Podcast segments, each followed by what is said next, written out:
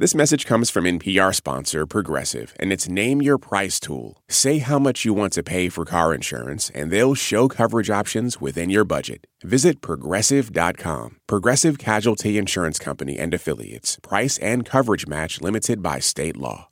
Hey, I'm Kelly McEvers, and this is Embedded from NPR. For the next two weeks, we want to share episodes from a series called The Unmarked Graveyard. It's from the podcast and radio show Radio Diaries. If you don't know Radio Diaries, it was created by veteran radio producer Joe Richman. They make these beautiful personal portraits where they give microphones to people and ask them to tell their own stories. And this piece is about a place called Hart Island. It's basically a potter's field in New York City, a common graveyard for people who die but aren't claimed by anyone, people whose stories were untold until now. I will let Joe Richman take it from here in the first episode of The Unmarked Graveyard. In 2017, a man was buried on a narrow, mile long island off the coast of the Bronx in New York City. He'd been dead for months, but the city hadn't figured out his name. So he was placed in a simple pine coffin that was stacked in a mass grave. The only marker was a white post that read, Plot 383. Since 1869, more than a million people have been buried on Hart Island. It doesn't look like a typical cemetery. There are no headstones or plaques, just white posts with numbers on them. Each one marks a trench with about 150 coffins inside. There's a broad range of people buried here people whose families couldn't afford a private burial, people who couldn't be identified, and people who died in various waves of epidemics that swept the city. In the 1980s, it was AIDS, and most recently, COVID 19. But for more than a century, Hart Island has been mostly off limits. This is The Unmarked Graveyard, a new series from Radio Diaries where we're untangling mysteries from Hart Island America's largest public cemetery. I'm Joe Richman. Over the next several weeks, we'll be bringing you stories about people who ended up on Hart Island, the lives they lived, and the people they left behind. Hi, Fifi. There were thousands of questions. Where's his family? Where's his people? The playwright, novelist, and author of Happy Island, Miss Dawn Powell. Uncle Caesar was estranged from our family 40 to 50 years you can't help but wonder what her life has been. I never went back and I never looked for him again. Today, episode one. It's about the unidentified man buried in plot 383. At the time he was buried, he actually had several people looking for him. He had lived two lives, in different places and under different names. We begin in Inwood, Long Island, with his mom, who named him Neil. My name is Susan Hurlbert, and I'm Neil Harris's mom. I kept all of Neil's pictures and memorabilia. This is the Neil box. This is his father. I always save the picture for Neil. Neil's father and I, unfortunately, were just a one night stand. But things happen, and Neil happened. This was something that Neil wrote to me when he was little in school. My hero is my mom because she has always been there for me. She always brings me and my friends to Taco Bell and Pizza Hut. I remember when we didn't have a home or any money and we were living with my aunt. After a while, she got a job and we got a home. And that's why my mom is my hero life was good then. I would come home and make a little dinner or whatever, and we'd eat and play a little uh, video games. He was fun. He was cuddly. This was him sleeping with all the dogs. And the dogs adored him. We wound up calling him Dr. Dolittle because this kid loved the animals. And then as he got older, something switched, like if somebody flipped a switch on him. One night I heard him talking in his room and I thought, oh, he's got somebody over. So I knocked on the door and I said, Who are you talking to? The ghost. And I'm like, What ghost? And then he started fighting. And he's like, They're all over me. They're all over me. And I was in my office one day and he came in and he's like, Ma. And he pushed me. And I went flying across the room. And he said, You don't think that I don't know you're trying to poison me? He had a glare, like he wanted to kill me. I was actually afraid of my son. The first time in my life. And I said, I want to have him put in a hospital for psychiatric evaluation. He went. And I spoke to the doctor, and she said he is schizophrenic. On medication, he's fine. She said, but he has asked to stop the medication, which is his right, and he has asked to be released. And off they sent him. He was 29 years old. I felt helpless. I felt like there was nobody there to help me, nobody. And then one day, he's like, I want you to drop me off at the Inwood train station. And he would sleep on the platform. When we pulled into the parking lot of the Inwood train station, he just got out, took his little backpack, threw it over his shoulder, walked away, never looked behind. And there was a cop sitting in the parking field there, and I got out. And I said, That's my son, and he wants to be here. He wants to be homeless. And the cop said to me, And it's his right. He said, But we'll check up on him. So I figured, okay, so I'll go every week. And the first time we went down, we looked and we did see him. But he walked away from me. And I was like, Neil, wait, I just want to give you money. And he stopped, took the money, and walked away. And that was the last time I saw him. My name is Joy Bergman, and I live on the Upper West Side of Manhattan. And this is my dog, JJ. JJ, let's go. Every day, JJ and I are in Riverside Park. This is the bench where we would see Stephen in all weather, all times of day. He'd always be sitting bolt upright on the bench, big canvas rucksack at his feet, same clothes, same facial expression. Yeah, JJ, you remember Stephen. I'm Billy, Billy Healy.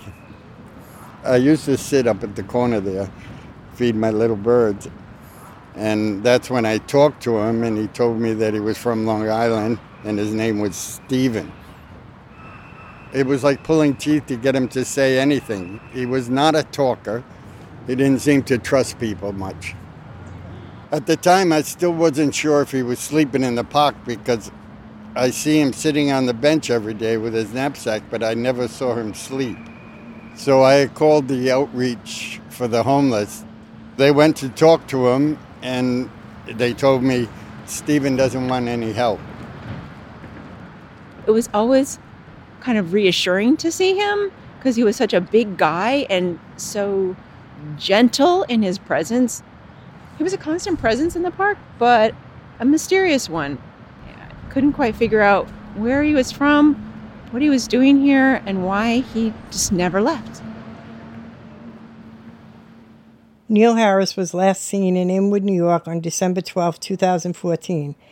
He was last seen wearing a tan Carhartt jacket, black hoodie, blue jeans, tan work boots, and a backpack. If you have seen or know Neil's whereabouts, this was a missing persons flyer that we made. And that went out every week every week like clockwork on Mondays. Monday morning on every social media platform that I could get my hands on, it went out. And then a year went by. Nothing. And then another year, still nothing.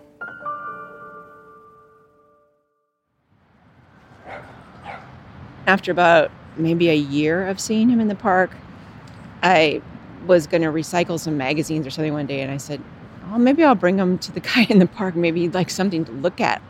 So I would bring him periodically bags of magazines, and I would see him as I walked away start looking through them with interest. He never said thank you. He just kind of gave me a half nod as I would approach. after seeing him for so long and seeing there were some needy things, I told him, Oh, do you like pork ribs or do you like potato salad? I would ask him and he would say yes. So my wife would put something in the microwave of leftovers and I would bring him a plastic container with a fork. And when it got real cold, I brought him a winter coat. And he said, Oh, no, I don't want one. I have one in my pack. I said, Do you like this? And I was wearing a burgundy hoodie and it had like fake fur inside or something. It was warm. And he said, Yeah, I like that. So he wore it for two years that I know of. I know he died in it. My name is Jim Littlefield.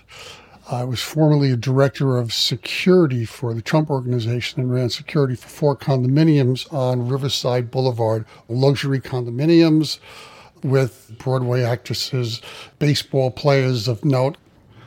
I believe it was around Easter time, early spring. I pulled up that morning and parked my car.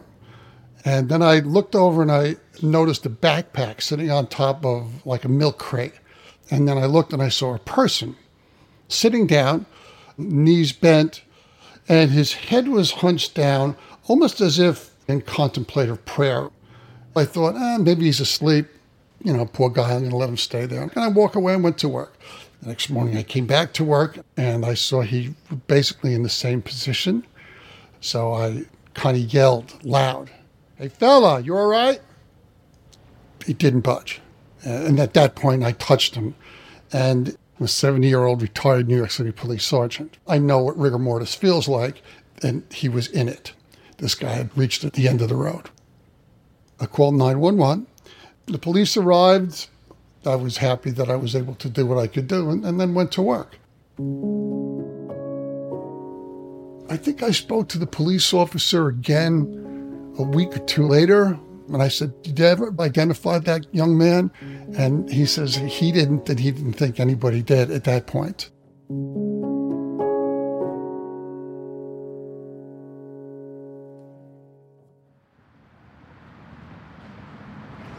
It was the next day I was told they found him dead. Right away I said, was it trauma? Was he murdered? You know, was something bad done to him? And they said, absolutely no trauma.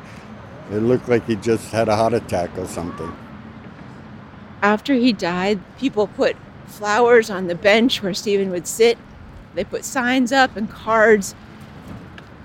You know, when you live in a big city, there's the anonymity of the big city that I think we all sort of treasure, but then there are the constant presences, the people whose names you don't know, but you see them every day.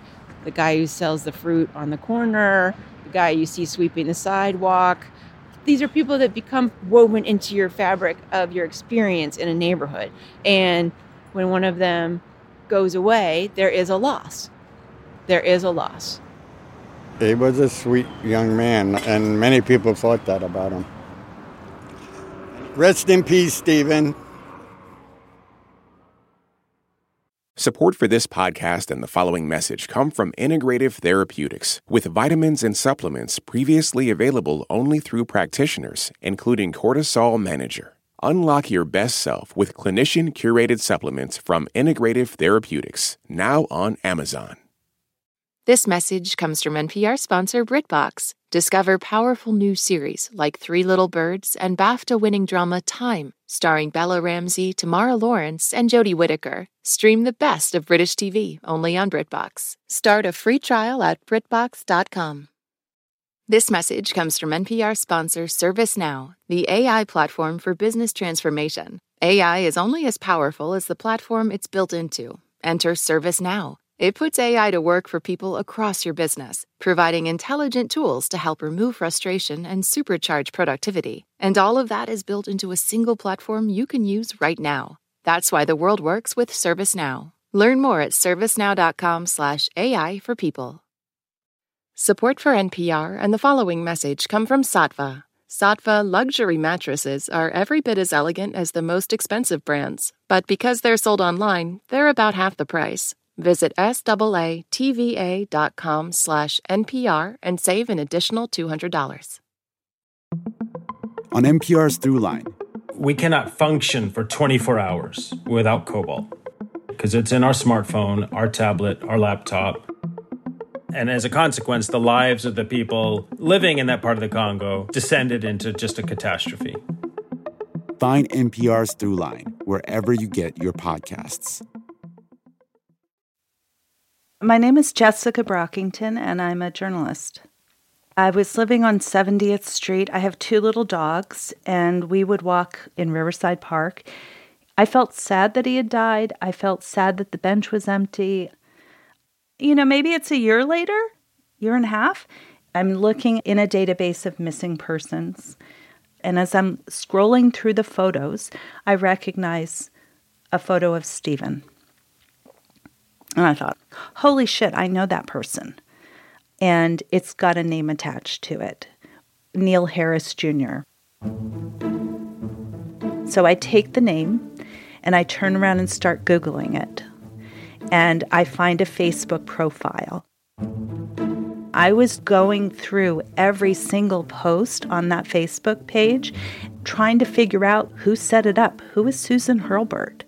Monday, July 2nd, 2018.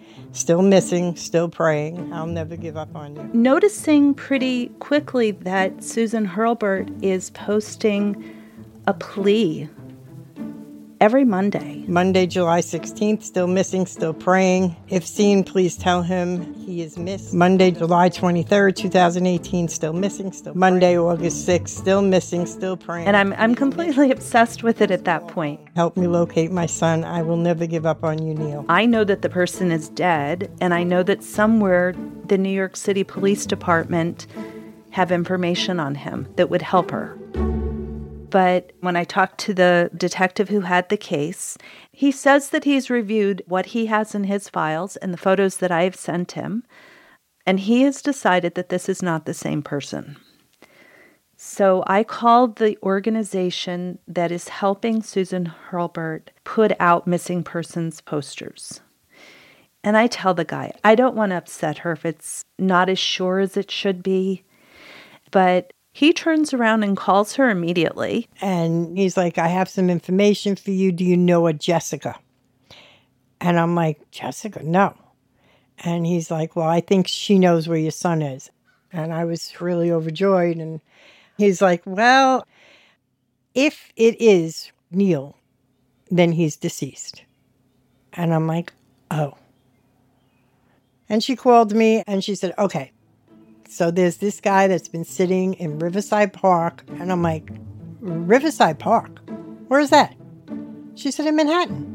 It's on the west side. I'm like, are you kidding me? Neil would never. He was petrified of the city. So she said, Who's Neil?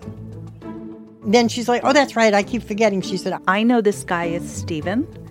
That's what he called himself, right? And I'm like, Stephen?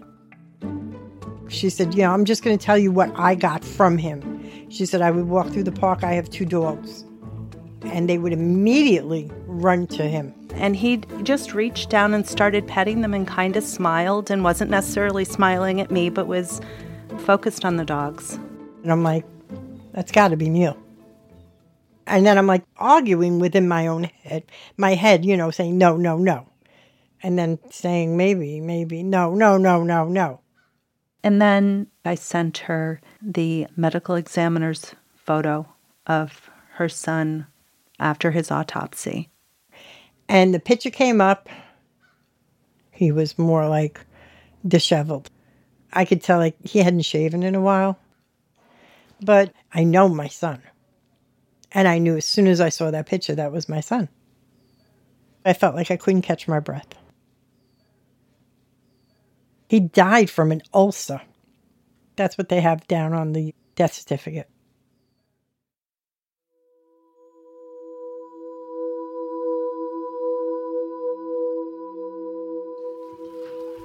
Dear friends all together and dear neighbors, his real name was Neil.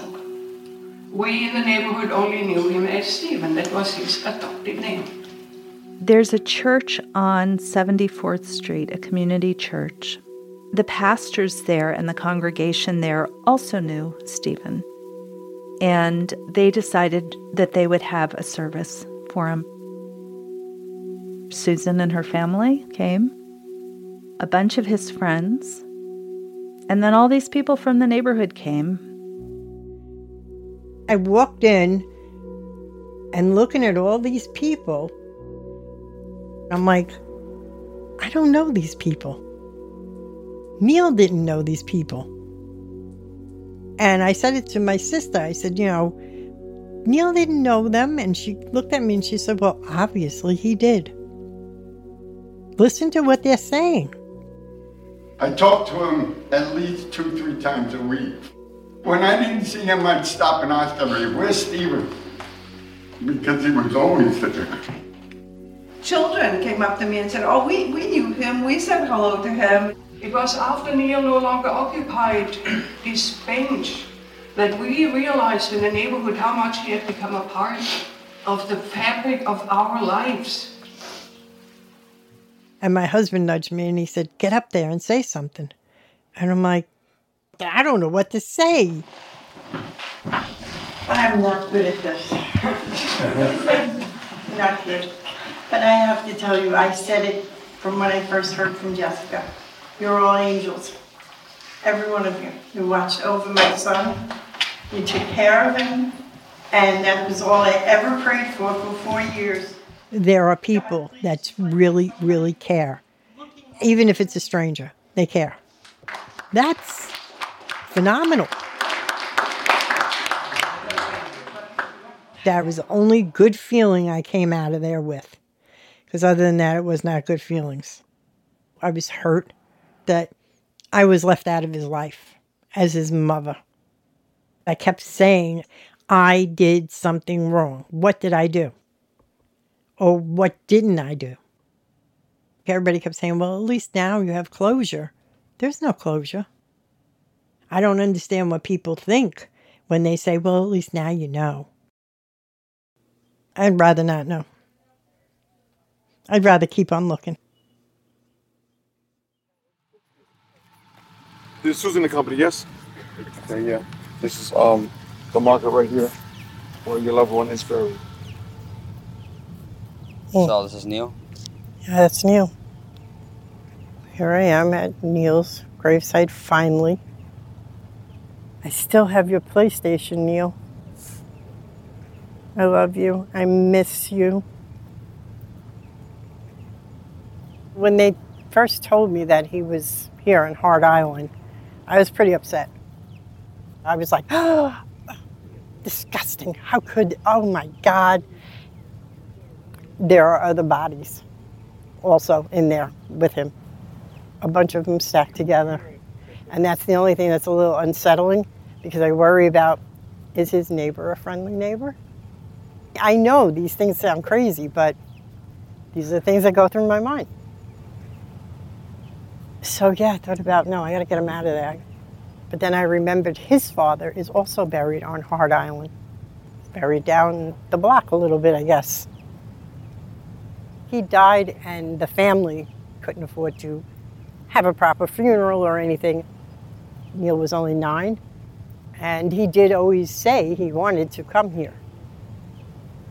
Neil always wanted a relationship with his father.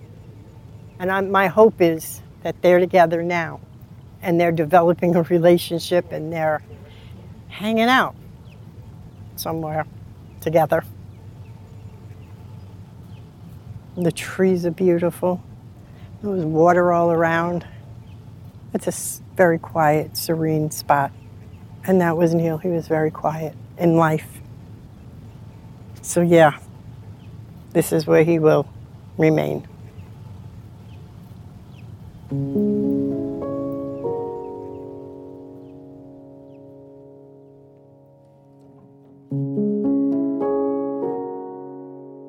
was Susan Hurlbert, remembering her son, Neil Harris Jr. It's only been a few years that family members have been allowed to visit Hart Island. And after decades of being largely inaccessible, the island is expected to open to the general public later this year.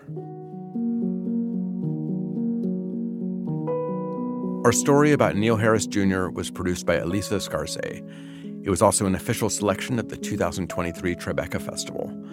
Our team includes Nellie Gilles, Micah Hazel, Lena Engelstein, and myself. Our editors are Ben Shapiro and Deborah George. Sound mixing by Ben Shapiro. Special thanks to Jessica Brockington, who shared research and audio from her search for Neil Harris's family. This story would not have been possible without her work. We also couldn't make this series without the help of Melinda Hunt and the Hart Island Project. Visit hartisland.net to learn more. And thanks to filmmaker Eric Spink of Vacant Light for his recording of Neil's memorial service. Also, Matthias Bossi and Stellwagen Symphonette for the song Plaintiff, and to our broadcast partner NPR's All Things Considered. To hear more stories from the unmarked graveyard, subscribe to Radio Diaries wherever you get your podcasts. I'm Joe Richman. Thanks for listening.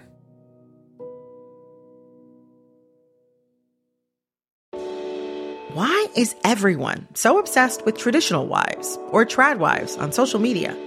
This week, we're talking about the viral videos of women making marshmallows and mozzarella from scratch, and how behind the sheen of calm kitchens and cute fits, there's some interesting pessimism about our modern world. And that's worth digging into. Next time on It's Been a Minute from NPR. This message comes from NPR sponsor Betterment. The emotional build of a will they won't they love story is never chill, but your investing portfolio should be. Betterment is the investing app that lets you be totally chill about your finances. Their automated technology and tax smart tools are easy to set up, so you can focus on navigating any will they won't they love stories that come your way. Betterment. Be invested and totally chill. Learn more at betterment.com. Investing involves risk, performance is not guaranteed.